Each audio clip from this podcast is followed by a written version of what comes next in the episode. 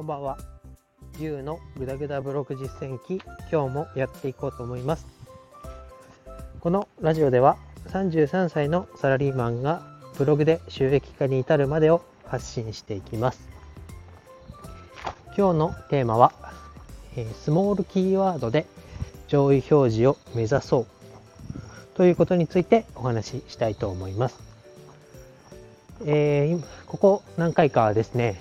ブログの設計図っていう話をして、まあえー、SNS からの集客をしようとか、まあ、実際に自分のブログに来てくれた時に自分のブログの中だけで読者の悩みが全て解決するようにこう一歩一歩でも二歩でもちょっと先に回って記事を書いて提案していこうとかそういう話をしているんですけど今日はまそもそもまあ、ブログを検索から流入、ブログにか、検索から流入してもらうためには、まあ、Google の検索画面で、まあ、何かをこう、キーワードを打ったときに、自分のブログが、まあ、ページの1ページ目に出てくれば、まあ、おのずとクリックされて読まれる可能性も高くなるので、そこを目指しましょうっていうのが、まあ、なんだろう、ブログを読んでもらうための、まあ、本筋というか、そこを攻略したら、おのずと収益も上がると言われてるんですけど、まあ、そこの検索の、まあ、上位表示をうまくするにはっていうことについて、今自分がやってることを話したいと思います。えっ、ー、と、それはですね、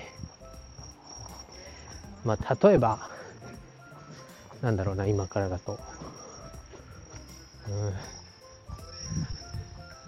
うん、今からだと、サンマ、おすすめ料理とかっていうことをですね、例えば検索したとすると、もういわゆる大手のメディア、グルナビだ、えー、食べログだ、あとは、なんだ、クラシルでグルメので、グルメじゃない、レシピの提案があったりとかですね、大体もう上にこう表示されてる、来るものっていうのは、もう誰でも知ってるような会社が運営しているメディアが、まあ、今では独占していますと。でそこで、そんな3万おすすめみたいな感じのところで、ちっちゃな個人ブログが勝負しようとしても、もう多分検索結果のページで言うと、10ページいっても多分出てこないんじゃないかぐらい、もう強いメディアがバッとひしめき合っていますと。じゃあどうやってこの個人の力の弱いブログが、その検索キーワードを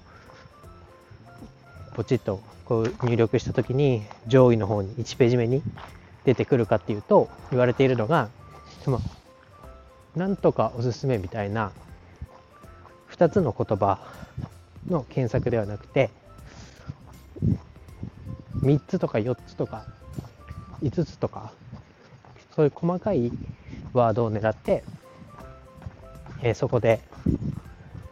えー、検索上位を取っていくっていうことが言われてます。で、まあ、なんだろうな。なんとかおすすめとかなんとかランキングとかだともう絶対に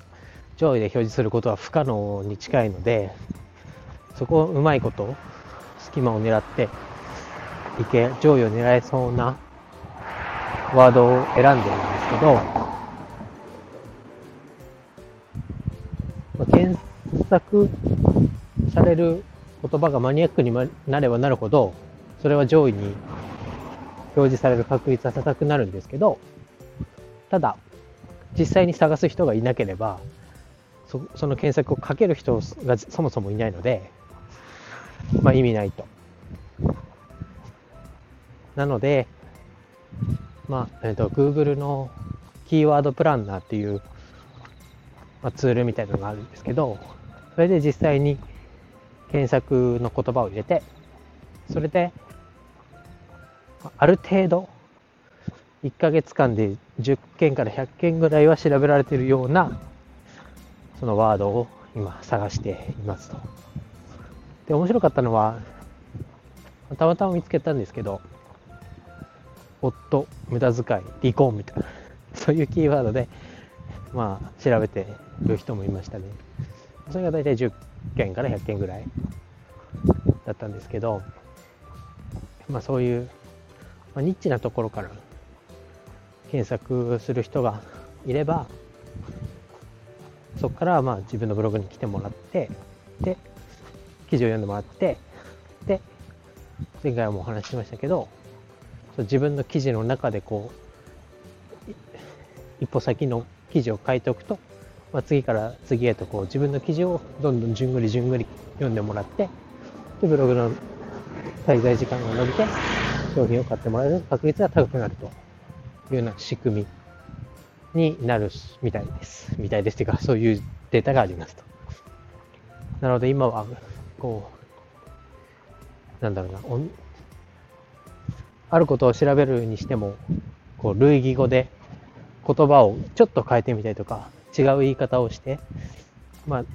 言いたいことは一緒だけど、検索のワードが違うような語句を探して、今、やってるところですと。なかなか、あの、その言い換えだったりとかも、うまいことポンポン出てくればいいんですけど、それも出てこなくて、で苦労してるんですけど、まあそのワードが整えば、いよいよも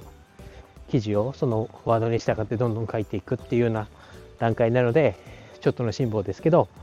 あまあ今やっていこうと思います。ちょっと今日間延びしてしまいましたが、えー、ちょっと今自分の苦労していることも含めてお話しさせてもらいました。以上です。